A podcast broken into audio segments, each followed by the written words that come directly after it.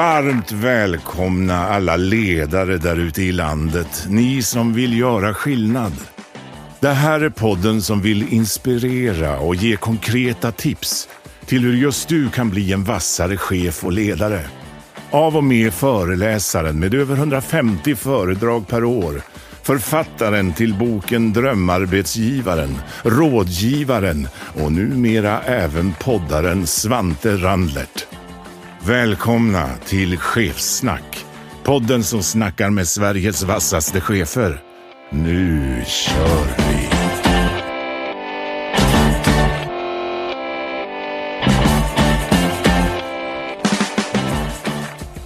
Varmt välkomna kära lyssnare till dagens avsnitt. Varmt välkommen Anders Borg. Tack så mycket. Hur står det till idag? Mycket bra. Härligt! Dagens eh, tema jag och Anders ska prata lite om det är så kallad maktens korridorer. Det vill säga ledarskap med fokus inom svensk och europeisk eh, toppolitik. Och innan vi börjar prata om det så jag brukar alltid köra lite backspegel Anders, lite var man, var man kommer ifrån så att alla lyssnare är med på vem är det jag har framför mig.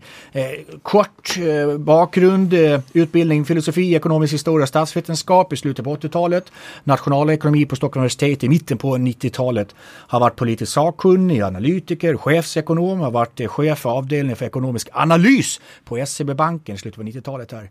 Sen rådgivare för, eh, i penningpolitiska frågor på Sveriges riksbank, chefsekonom och kanslichef på Moderaterna och våran finansminister i Sverige mellan 06 och 14 sitter ett antal styrelser idag, eh, bland annat på Selal Fastigheter, East Capital, eh, Steven Ruad Pedersen och bland annat på Stena International, IP Soft. Och den fina utmärkelsen Anders, 2011 enligt Financial Times Europas bästa finansminister.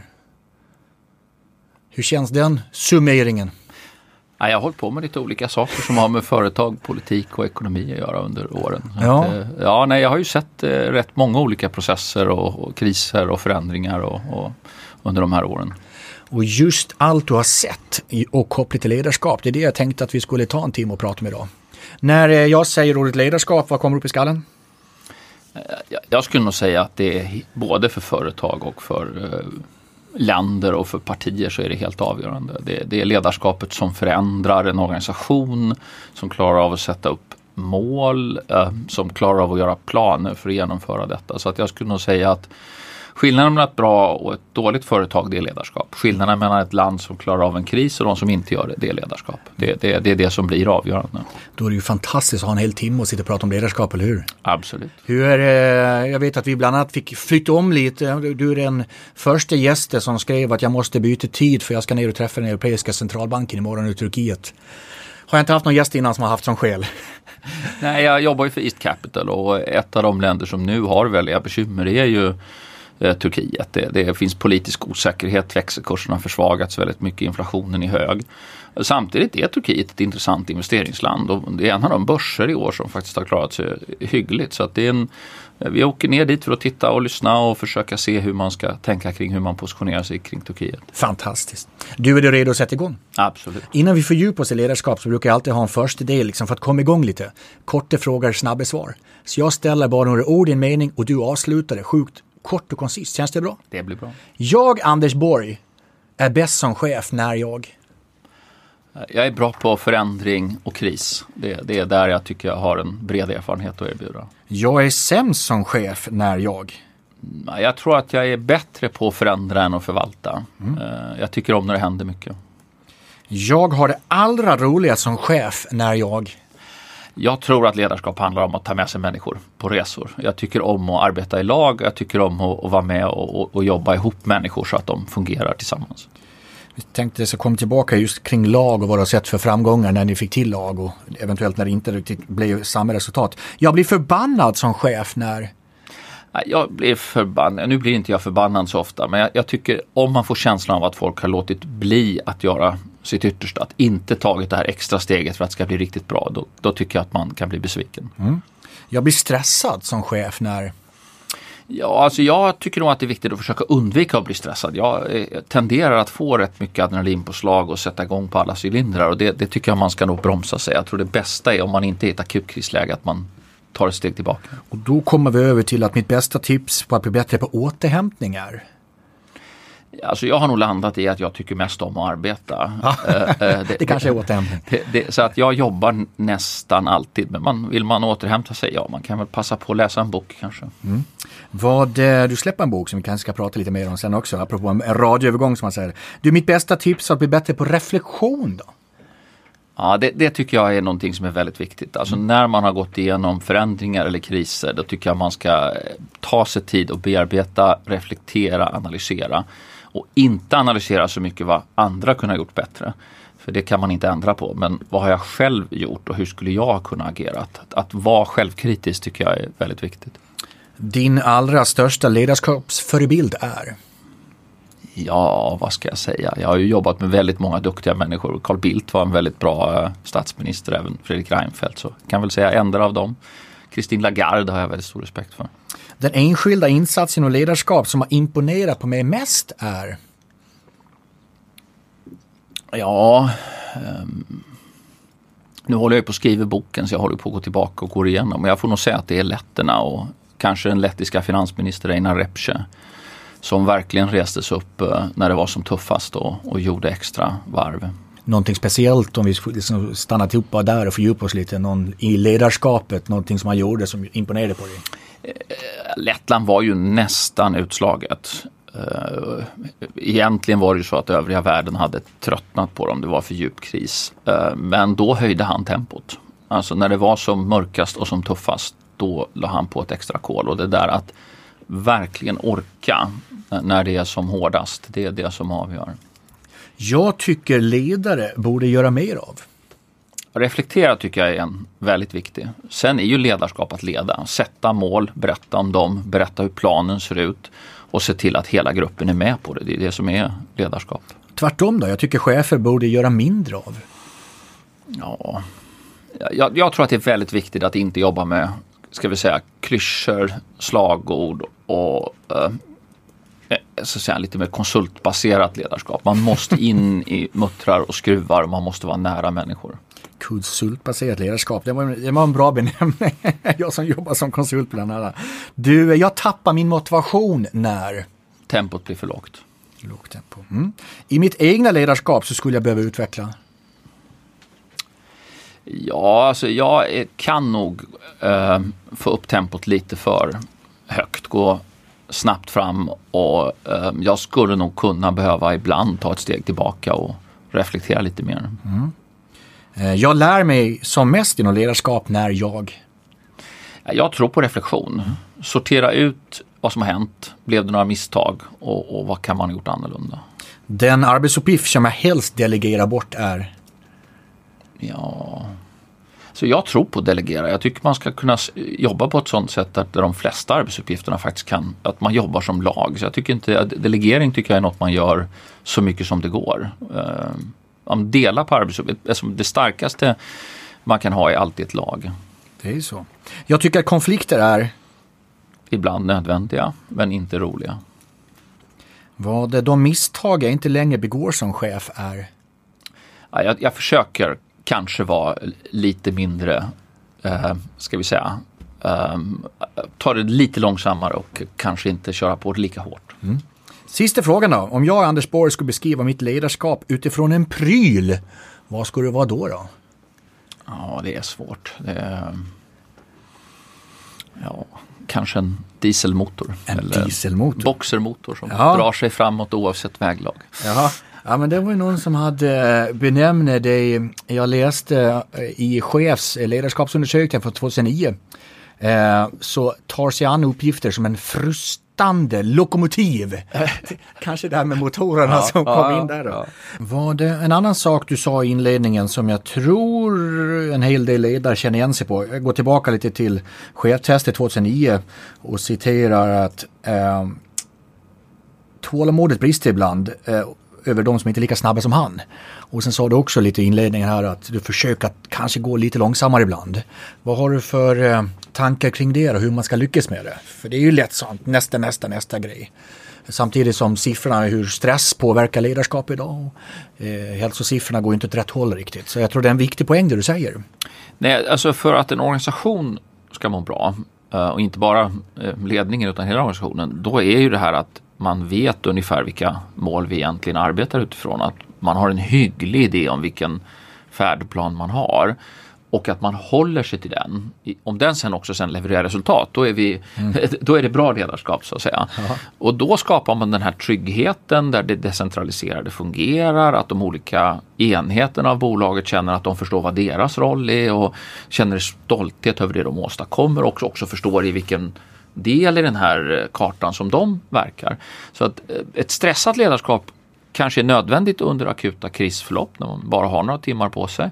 Men annars skulle jag säga att det är det strategiska ledarskapet som, som blir avgörande. Att ha en plan för de kommande åren, tydliga mål, tydliga eh, eh, insatsplaner och sen om man då som sagt kan se att det faktiskt fungerar. Det är då en organisation känner att den ja, är på väg någonstans. Ja. Och det är intressant, för jag läste lite i en reflektion från 08-09 som du sa att det var, det var tuffa tider där.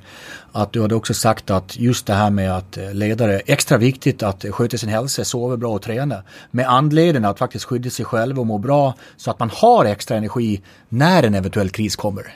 Ja, det, det, det tror jag är väldigt sant. Därför att eh, en, en organisation när den utsätts för säg, en kris, och någonting som kommer sig utifrån eller inuti, då, då måste den hålla ihop.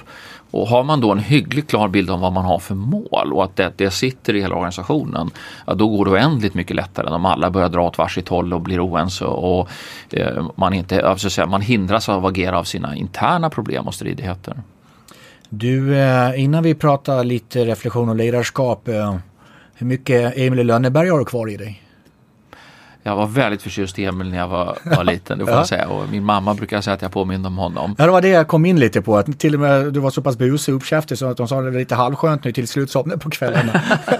ja, så tror jag många barn är. Ja, vad det, har man någon fördel som finansminister att vara lite som Emil?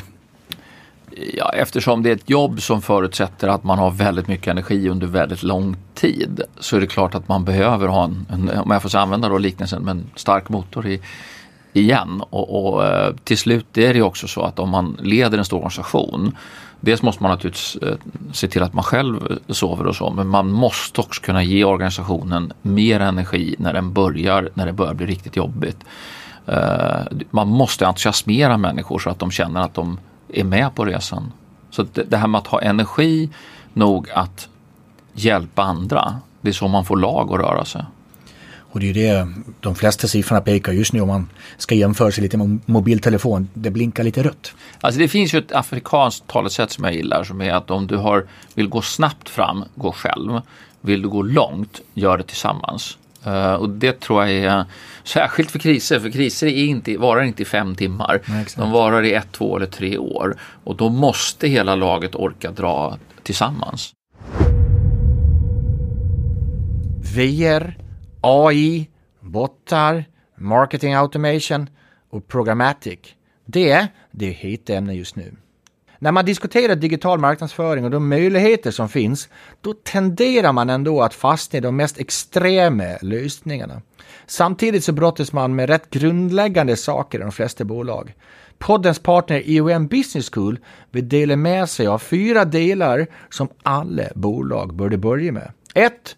Fatta affärsbeslut som baseras på data. 2. Skapa samsyn. 3. Linjera de mål ni har för digital marknadsföring med företagens övergripande mål. Och 4. Börj i liten skala. Är du nyfiken på stegen mer i detalj så tycker jag du ska gå in på iom.se och sök på deras flaggskeppskurs Digital Marketing. Om vi håller oss på makro till att börja med. Du sa liksom att både politiken och samhällen och, och länder, det börjar sluta med ledarskapet. Om vi håller oss på någon makronivå först då.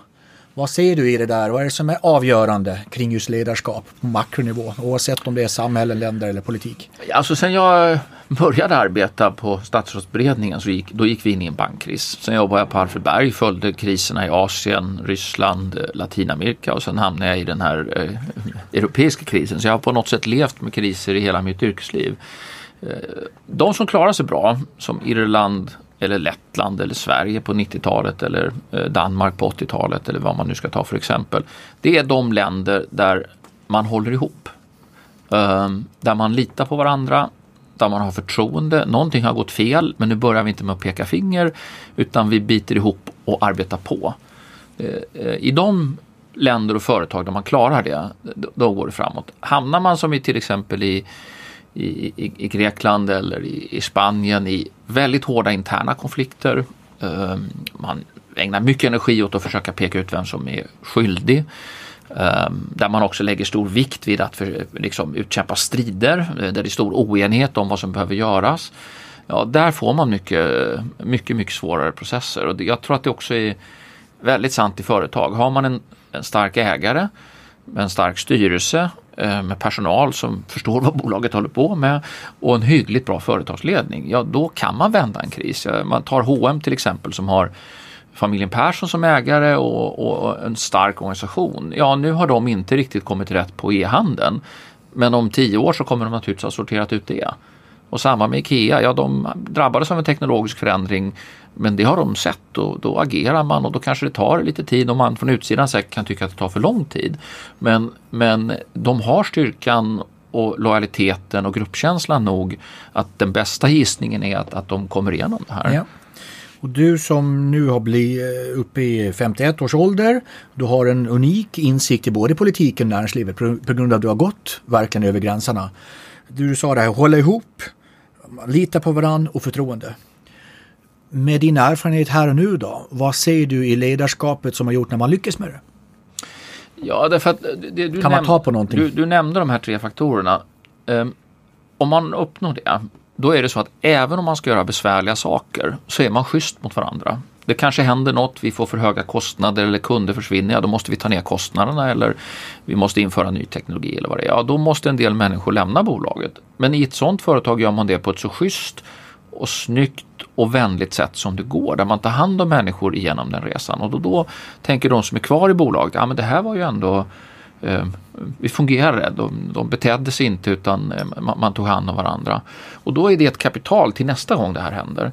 Och det spelar ingen roll om man ska byta VD eller sälja av en, ett dotterbolag eller för den delen omstrukturera. Alltså, den här känslan av att vi bryr oss med mänskliga relationer? Ja, att vi bryr oss om varandra helt enkelt. Ja. Att vi, vi uppträder schysst mot varandra. Det, det bygger framtida kapital. Finns det någon X, Y eller Z då som är konsensus någonstans i de ledarna du har sett eller hur du själv har varit som ledare självklart. När man har lyckats få till det där, upplevde schystheten. Jag, tror, jag tror att det är lagspelandet. Mm. Det, det, det, är inte en person eller en enhet i ett bolag som ändrar världen, det är helheten. Mm. Och respekten för att man är lagmedlemmar, det, det skulle jag säga är A och O. Jag sitter och skriver på min uppföljarbok just nu och all forskningstrender handlar ju om att det är inte längre talangen eller ens organisationen, det är de olika teamen. Precis som du säger, team, team, team blir ju en del av lag som din organisation. Plus att de bästa talangerna eh, är ju inte bara motiverade av finansiella eh, eh, incitament och drivkrafter utan också av känslan av att man gör någonting ja. större som är bredare än bara den egna enheten. Och, någonting som förändrar samhället och, och så. Kan man lägga ihop ett, ett, socialt politiskt ledarskap som betyder någonting, ja då motiverar man mycket ja. människor bättre och även de bästa talangerna. När jag sitter och lyssnar på det så får jag upp två bokstäver, vi. Ja, det tycker jag är en bra beskrivning. Och då är frågan om, lite synen på kanske politiken just nu är mycket dom och jag. Att man kanske inte riktigt känner sig vi med politiken. Och kanske till och med idag, apropå medarbetare och chef, de är chef, jag är medarbetare. Det är inte alltid så mycket vi idag. Jag har ju fått den reflektionen från förlaget att de ifrågasätter att jag så mycket skriver vi. Och så säger de, men du måste skriva vad du tyckte och du gjorde. Men jag upplevde ju väldigt mycket att vi var ett lag som ja. gjorde saker tillsammans. Så att, eh, jag tror det sitter i, många svenskar sitter i ryggraden och tänka på, på, på, på oss som vi. Och det är också ett tecken på när jag runt om i kanske Sydeuropa föreläser hur mycket de faktiskt frågar om det svenska ledarskapet. Mm. Utifrån det holistiska, utifrån eh, humanism och, och, lag och vi. Det har man ju inte alls lika mycket där nere. Nej, och sen finns det en sak till och det är klarspråket. Uh, alltså, man tycker att svenskar kan vara jobbiga att ha i, i, utländska organisationer för vi så gärna söker konsensus och, och, och vi vill inte eh, peka med hela handen som en amerikansk vd kanske skulle göra.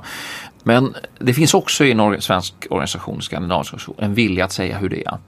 Alltså även om man jobbar på fabriken eller är mellanchef. Om chefen frågar kan vi bygga det här nya programmet, varan, eh, på tre veckor. Om man då anser att det inte går, då säger man det. Då säger man inte ja, men det är klart vi kan klara det på två veckor. Utan mm. säger nej, det kommer ta två månader och jag kommer också behöva de här resurserna. Men när det sedan har gått två månader, då finns det en högkvalitativ produkt som är färdig. Inte ett havsverk som inte fungerar efter två veckor. Och, och det handlar om att man också i mellan oss i Sverige och i Norden vågar säga ja. Man känner sig trygg med att säga sanningen. Intressant Anders. Du är ju gäst nummer tre i säsong nummer tre. Gäst nummer ett i säsong nummer tre var Patrik Hoffbauer, eh, koncernchef numera på Svenska Spel. Han, det kom ner till ett ord om jag ska lyssna på hans intervju, det var klarspråk. Han använder ja. ordet väldigt ofta så att det finns någonting där verkligen. Så som ledare sista åren så har det i alla fall skrivits en hel del om dig. Eh, apropå personligt, alltså både som du sa skilsmässa och ny fru som du nämnde. Eh, midsommarfirande och sånt där. Hur, hur har du som person hanterat de här kriserna? Om vi bara tar närliggande här eh, senaste tiden. Jag tror att man om man är, eh, har haft eh, ett ledarskap i företag eller politik under så lång tid som jag har haft då, då, då kommer man förr eller senare eh, eh, möta svårigheter och besvärligheter. Jag, jag, tror att det bästa man kan göra i ett sådant läge det är att och, eh, lite grann samla ihop och gå till vad man själv har sin egen styrka. Vad är det jag egentligen är, kan och har kärnkompetens i? Jag, jag kan en hel del om hur man värderar bolag och hur man eh, förstår makroekonomi och finansiella marknader. Eh, och sen får man helt enkelt arbeta hårdare och eh, lägga in ett antal olika nya eh, eh, komponenter där man bygger upp en, en ny portfölj av av uppdrag och, och arbetsområden och, och därigenom eh, bygger vidare på sina insikter. Jag, jag tror att de flesta människor som Eh, eh, eh, har någon typ av svårigheter. Det, det, är nog att man, det är lika bra att gå igenom dem. Alltså, det, det, det, är bara att fortsätta arbeta på. Ja, för både politiken är förtroende, man blir förtroendevald och som rådgivare är mycket förtroende och ledarskap kommer att handla om förtroende att få folk att vilja följa som du sa. Hur, för, för i de där, det blir ju en förtroendedipp ibland. Och hur jobbar man med att få tillbaka förtroende? För det är ja, då, tror jag, då tror jag det är de två komponenterna. Gå till din kärnkompetens eh, där du har någonting att, eh, som andra människor kan ha nytta av och som kan spela roll. Eh, och, och, två, arbeta lite hårdare. Mm. Alltså att sitta och, och reflektera över sina egna fel och brister behöver man göra men Ska man ta sig ur en besvärlig period då är det bara att jobba på. Kanske klarspråk kommer in även där? Absolut. Jag vill tacka poddens sponsor Dagens Nyheter, DN. Eh, jag tror både du och jag eh, kan komma överens om att i dagens lite, vad ska man kalla det, alternative fact och kanske lite snabba och ytliga korta artiklar om det mesta, det är det som omger oss just nu ganska mycket. Motpolen till det här och det som jag gillar med just DN är ju att deras journalister, de verkligen ger oss rätt sammanhang och fördjupning på det helt enkelt du och jag bör veta lite mer om. Genom Chefsnack nu, den härliga podden som du nu lyssnar på, så har eh, jag och DN gjort en deal som innebär att du kan få läsa DN digitalt de fem första veckorna gratis Kostnadsfritt. Jag tycker du ska direkt gå in på dn.se Svante och ta del av erbjudandet direkt. Tack DN! Vet du vad dina medarbetare egentligen tycker om ditt ledarskap? Brilliant, de kan ge dig svaret. Det är företaget som med hjälp av medarbetare och kundundersökningar, coachning och utbildning ger dig konkreta och agerbara insikter om hur du blir en bättre chef. Jag tycker du nu ska gå in på brilliantfuture.se och läs mer. Tack Brilliant! Någon sorts ta ner det till vad vi har pratat om här ett tag. Och någon sorts tre avslutande tips från Anders Borg till Sveriges chefer och ledare. Vad blir det för tre punkter? Jag skulle nog säga, eh, det blir ju det vi har pratat om. Det, det, det första tror jag är ta med Alltså få med människor i, i, på de resor man gör. Det andra är reflektera, eh, våga ta ett steg tillbaka. Och det tredje är naturligtvis lär. Alltså eh, oavsett var man är så är man i organisationer och teknologier som förändras just nu. Och det är bara att ligga så nära kanten, läsa och förstå, uppleva så mycket som möjligt av det nya. Bra Anders, du, eh, jag har bara en fråga kvar. Och den är, många tycker kanske till och med den svåraste. Om man ska hitta en, en låt som symboliserar Anders Borg som ledare. Vilken låt skulle det då vara? Och medan du funderar så passar jag på. det är kanske den svåraste frågan då. Men det, eh, medan du funderar Anders så vill jag som alltid tacka er kära lyssnare. Utan er så, ja, då behöver jag inte ens göra den här podden. Den är till för er och jag är så glad att ni, många av er i alla fall, gillar den och tycker den blir bättre och bättre. Jag vill också tacka sponsorerna Brilliant Future, Dagens Nyheter och IOM Business School och dagens Yes Anders Borg. Som alltid, vi har pratat om lagarbete idag. Den här podden är ett lagarbete. Jag vill tacka min producent Brian van der Brink, redaktör Fredrik Emdin, researchen Sara Palmqvist och hela teamet på Hotel at Six där vi spelar in. Ni vet ju, chefsnack.se, där finns det grejer. Sociala medier hittar ni oss under chefsnack. Kika på extra materialet med alla våra gäster. Kommenter, skriv till mig, dela på, kör hårt. Jag hoppas vi hörs snart igen. Häng med oss framåt. Anders Borg, vilken låt är du? Ja, då måste jag välja en låt som jag själv tycker att man kan återhämta sig och reflektera kring och det är If It Be Your Will med Leonard Cohen. Till de tonerna från Leonard rullar vi ut detta avsnitt och tackar Anders Borg för att du kom. Tack. Tack så mycket. Ja, det var väldigt roligt. Ja, vad roligt Anders. Ja, det var väldigt kul. I shall abide until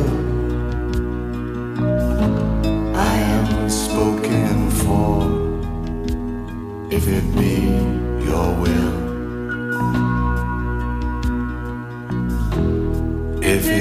your will, let a voice be true from this broken hill. I will sing to you from this broken hill. All your